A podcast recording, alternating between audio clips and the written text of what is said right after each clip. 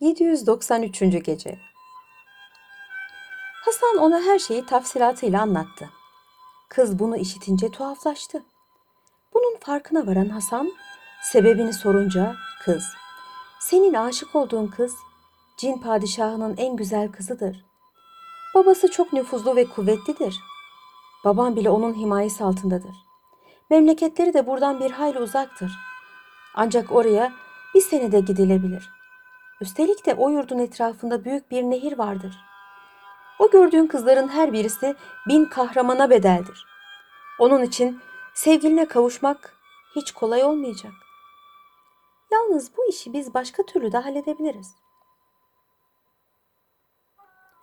Bu kızların her sene bu bahçeye gelip havuzda yıkanmak adetleridir. Gelmeleri de yaklaşmıştır. O gün burada beklersin. Onlar tüy elbiselerini çıkarıp havuza girince sen sevdiğin kızın tüy elbisesini alır saklarsın. Kız o elbise olmayınca uçup gidemeyeceği için sana gelip elbisesini isteyecek. Sen de o zaman kıza elbisesini vermezsin. Alıp odana götürürsün. Kızın kardeşlerinden korkma. Onlar buraya gizli geldikleri için bir şey yapamazlar. Onu bırakıp giderler. Yalnız dikkat et. O tüy elbisesi sakın elinden kaçırma. Ve kız sana ne kadar yalvarır, teminat verirse versin, sakın verme. Genç kuyumcu kardeşliğinin bu sözlerinden memnun oldu. İçinde sevgilisine kavuşmak ümidi canlandı. O gece rahat rahat uyudu. Ertesi gün yine bahçeye gidip beklemeye başladı. Peri kızlarının geldiklerini görünce kız kardeşiyle beraber odasına döndü. Nihayet ayın birinci günü kızlar bahçenin üzerinde göründüler. Hasan havuzun yakınında bir yerde gizlendi. Peri kızları üzerindeki tüy elbiselerini çıkartıp birer birer havuza atladılar. Hasan vakit kaybetmeden sevdiği kızın elbisesini alıp kimseye görünmeden gizlendiği yere döndü. Biraz sonra kızlar havuzdan çıkıp tüy elbiselerini giymeye başladılar. Yalnız küçük kız elbisesini bir türlü bulamıyordu. Büyük bir heyecan içinde elbisesini bulmak için ablalarından yardım etmelerini istedi. Kızların küçük kardeşlerinin elbisesinin kaybolmasına fena halde canları sıkıldı. Hava kararıncaya kadar her tarafı aradılar. Bulmaktan ümitlerini kesince babalarından çok korktukları için kız kardeşlerini bırakıp gitmek mecburiyetinde kaldılar. Şehrazat bu meraklı hikayesini burada kesmek zorunda kaldı. Çünkü artık sabah olmuştu. Hükümdarın isteği üzerine ertesi gece sözlerine şöyle devam etti.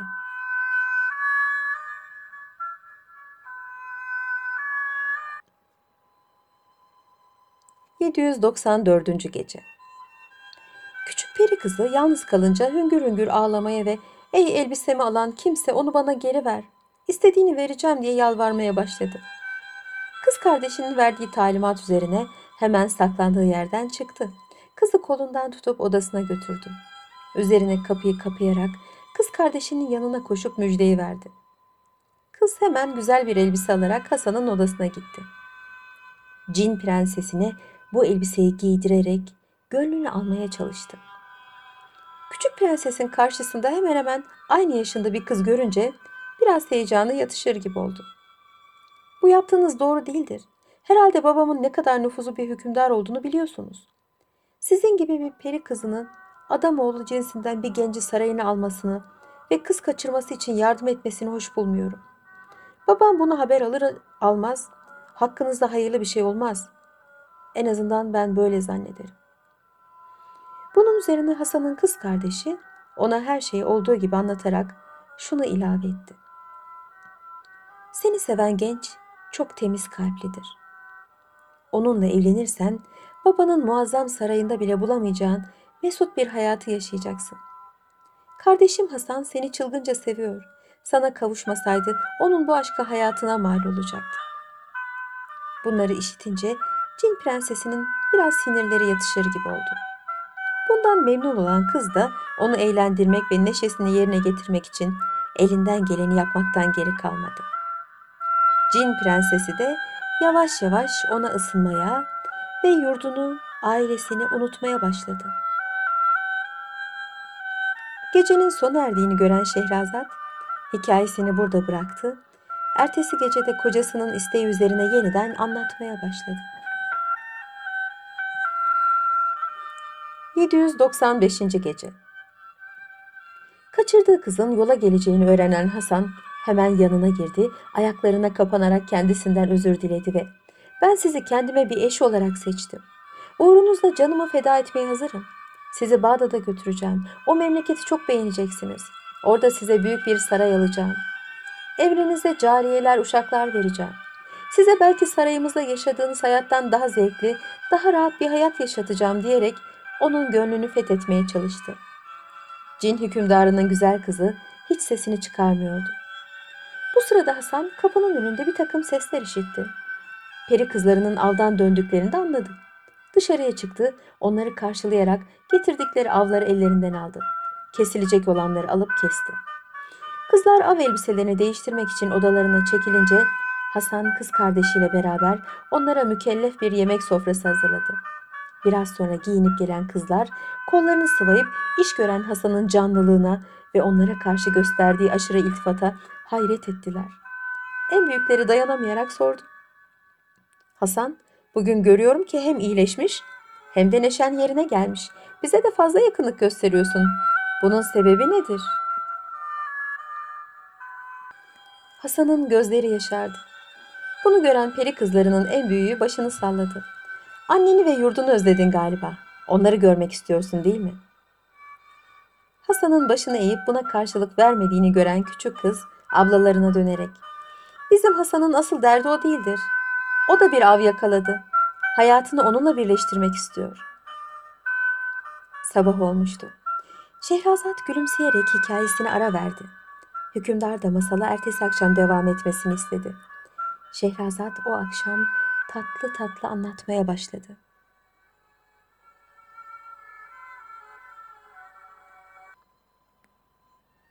...796. Gece Kızlar bunu işitince hep birden Hasan'a yardım etmeye ve istediği şeyi yapmaya hazır olduklarını bildirdiler. Evlenmek istediği dişi kuşuyla macerasını öğrenmeyi arzu ettiklerini ilave ettiler. Bunun üzerine küçük kız Hasan yerine onun cin prensesiyle olan macerasını anlattı ve şunu ilave etti. Hasan'ın kaçırıp evlenmek istediği kız odasındadır. Hadi gelin onu size göstereyim. Kızlar büyük bir merak içinde Hasan'ın odasına gittiler. Kapıyı açıp o sırada düşünceli bir halde sedire gelişi güzel uzanmış olan kızı görünce güzelliğine hayran kaldılar. Cin prensesini selamlayarak yanına oturdular. Kendisiyle konuşup gönlünü almaya çalıştılar. Bir aralık en büyükleri. Müsaade ederseniz bundan sonra size yenge diye hitap edeyim. Çünkü artık siz Hasan'ın eşi sayılırsınız. O sizi kötü bir maksatla kaçırmamıştır. Sizinle meşru bir şekilde evlenmek istiyor. Bir daha yurdunuza dönmemek için tüylü elbiselerinizi de yaktı. Hadiseyi olduğu gibi kabul etmekten başka çare yoktur.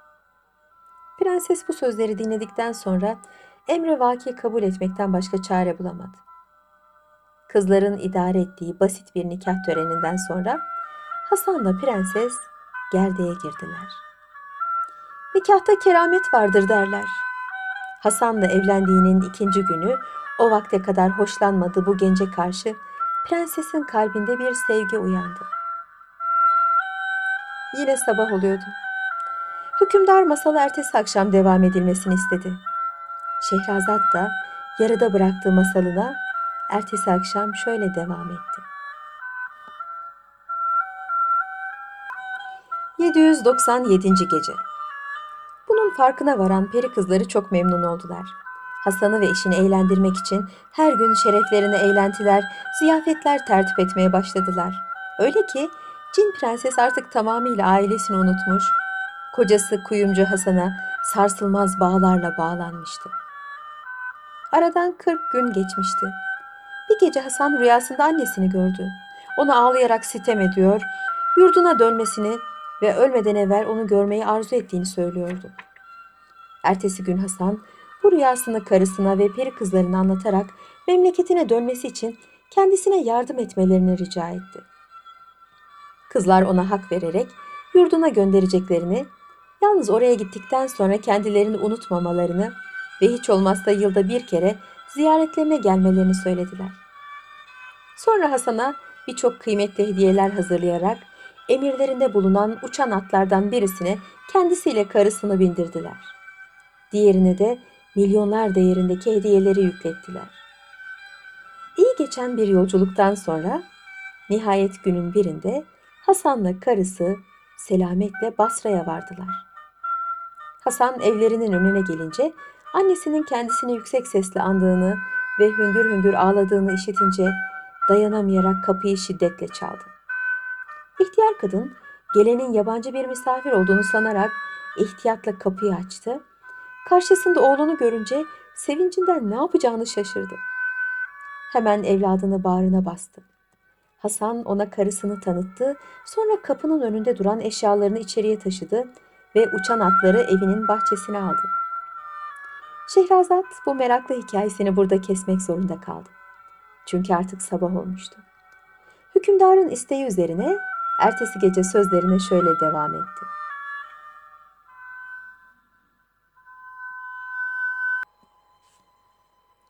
...798. Gece Oğluna kavuştuğundan dolayı sevinç içinde olan ihtiyar kadın bir aralık Hasan'a İranlı ile olan macerasını sordu. Hasan başından geçenleri birer birer anlatarak anneciğim dedi başımdan geçen bu maceralardan en büyük kazancım benimle beraber gelen karımdır. O benim için ailesinden ve babasının nüfus ve ihtişamından vazgeçti. İhtiyar kadın hemen gelininin yanına koştu. Ona seyahat yorgunluğunu unutturmak için ne lazımsa yaptı. Ertesi günde çarşıya giderek derin yüksek aile kadınlarının giydikleri elbiselerden birkaç takım aldı. Gelinine giydirdi. Bu elbiseler içinde bir kat daha güzelleştiğini gören ihtiyar kadın, oğlunun bahtiyar oluşuna ve karısıyla öğrenmesine, bununla övünmesine hak verdi. Birkaç gün sonra ihtiyar kadın oğlunu bir kenara çekerek, evladım dedi, getirdiğin büyük servet sayesinde bu şehirde zengin bir hayat yaşamamıza imkan yoktur. Çünkü bu şehir halkı dedikoducu, kötü niyetli kimselerdir. Zenginliğimizi meşru olmayan yollardan kazandığımızı söyleyerek bizi variye şikayet ederler. En iyisi buradan taşınıp Bağdat'a gidelim ve orada yaşayalım. Hasan annesinin bu sözlerini dinleyerek ertesi gün evlerini bir tellala vererek sattırdı. Eşyalarını toplayıp bir yelkenliğe koydu ve annesiyle eşini yanına alıp Bağdat'a hareket etti. Gecenin sona erdiğini gören Şehrazat hikayesini burada bıraktı. Ertesi gece kocasının isteği üzerine yeniden anlatmaya başladı.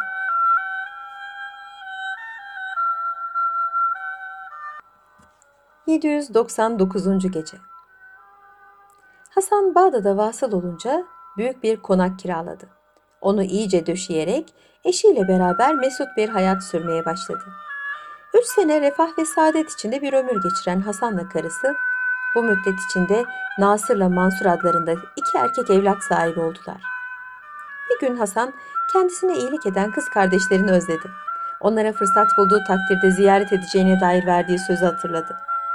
Çarşıya gidip onlara Bağdat mallarından kıymetli hediyeler aldı. Eve götürdü. Annesi bu hediyeleri kimin için aldığını sorunca Hasan, benim bu zenginliğime ve saadetime sebep olan kız kardeşlerimin yanına gitmek istiyorum. Bu hediyeleri onlar için aldım dedi. Orada birkaç gün kaldıktan sonra döneceğim. Yalnız ben gelinceye kadar sen karıma göz kulak ol. Saklamış olduğum kanatlarını sakın kendisine verme. Aynı zamanda ona iyi bak. Evvelce anlattığım gibi o peri padişahının kızıdır. Nazlı büyümüştür. Gönlünü kırma. Sokağa çıkmasına müsaade etme. Ona bir şey olacak olursa mahvolduğum gündür. Çünkü ben onu çıldırasıya seviyorum. Bunun üzerine annesi, evladım dedi, bu hususta hiç merak etme. Ben ona iyi bakarım. Sen güle güle git. Selametle gel. Yalnız orada fazla oturup da bizi merakta bırakma. Sabah olmuştu. Şehrazat gülümseyerek hikayesini ara verdi. Hükümdar da masala ertesi akşam devam etmesini istedi. Şehrazat o akşam tatlı tatlı anlatmaya başladı. 800. Gece İhtiyar kadın bu sözleri söyledikten sonra oğlunun yanından ayrıldı. Kendisine yolda lazım olacak şeyleri hazırladı. Hasan'la annesi konuşurlarken bunları kapı aralığından dinleyen peri kızı her şeyi öğrenmişti. Hasan hediyeleri alıp şehir haricine çıktı. Tılsımla atlarını çağırdı. Birine hediyeleri yükledi, diğerine de kendisi binerek yola çıktı. Altı aylık yolu bir haftada kat ederek kız kardeşlerinin saraylarına vardı. Kızlar Hasan'ın geldiğini görünce çok sevindiler. Getirdiği hediyeleri aralarında taksim ederek kendisine nasıl ikram edeceklerini şaşırdılar. Bilhassa küçük kız Hasan'a çok bağlı olduğu için onun bu ani ziyaretinden fazlasıyla memnun olmuştu. Hasan orada üç ay kadar oturdu. Zamanı ava çıkmakla ve diğer eğlencelerle geçirdi. Biz gelelim Hasan'ın Bağdat'taki evine. Peri kızı kocası Hasan'ın ayrılışından üç gün sonra kaynanasına hamama gitmek istediğini söyledi. İhtiyar kadın oğlunun tembihlerini hatırlayarak gelinine Kızım dedi hamama gidip ne yapacaksın? Evimizde yıkanabilirsin ben sana lazım gelen hizmeti yaparım. Şimdiye kadar hep evde yıkanıyordun. Peri kızı ısrar ederek mutlaka hamama gitmek istediğini, bu hareketinin hiçbir kötü maksada dayanmadığını söyledi. İhtiyar kadın gelininin hatırının kırılmaması için onu ve çocuklarını alıp hamama götürdü. Peri kızı soyunup yıkanırken güzelliği hamamdaki kadınların hayretlerine mucip oldu. Orada bulunan bütün kadınlar etraflarını sarıp eşsiz güzelliğini, vücudunu seyretmeye başladılar. Yine sabah oluyordu. Hükümdar masalı ertesi akşam devam edilmesini istedi. Şehrazat da şöyle devam etti.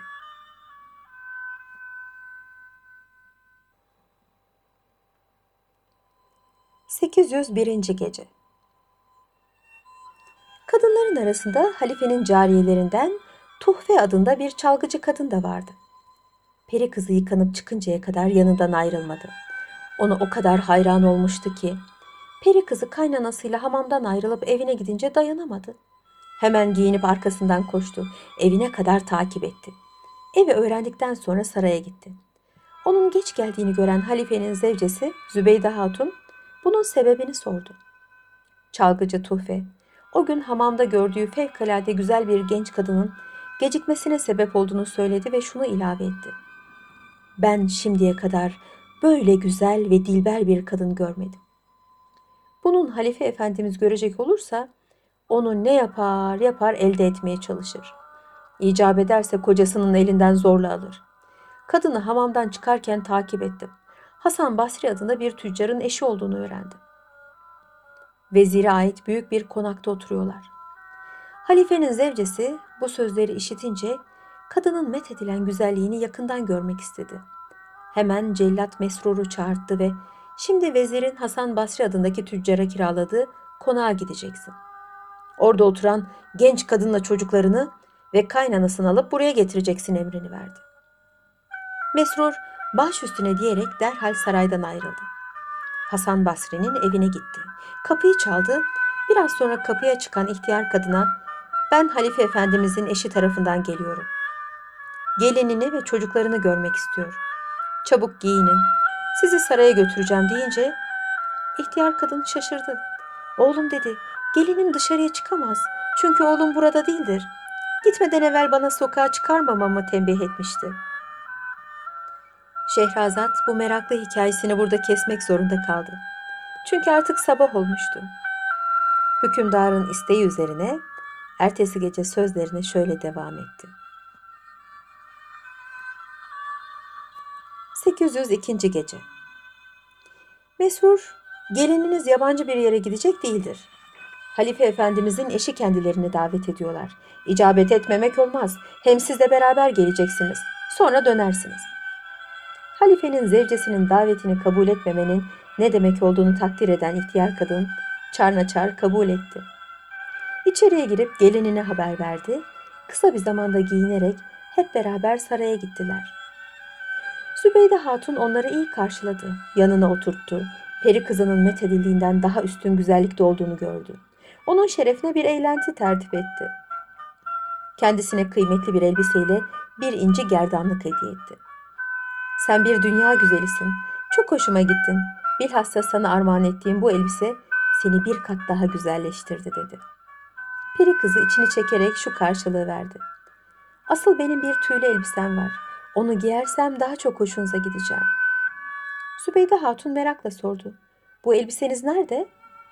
Peri kızı kaynanasını göstererek annemin yanında deyince ihtiyar kadın sinirlendi. Ona ters ters baktı ve Sübeyde Hatun'a dönerek onun sözlerine inanmayın. O kuş mu ki tüyle elbisesi olsun dedi. Gecenin sona erdiğini gören Şehrazat hikayesini burada bıraktı. Ertesi gece kocasının isteği üzerine yeniden anlatmaya başladı.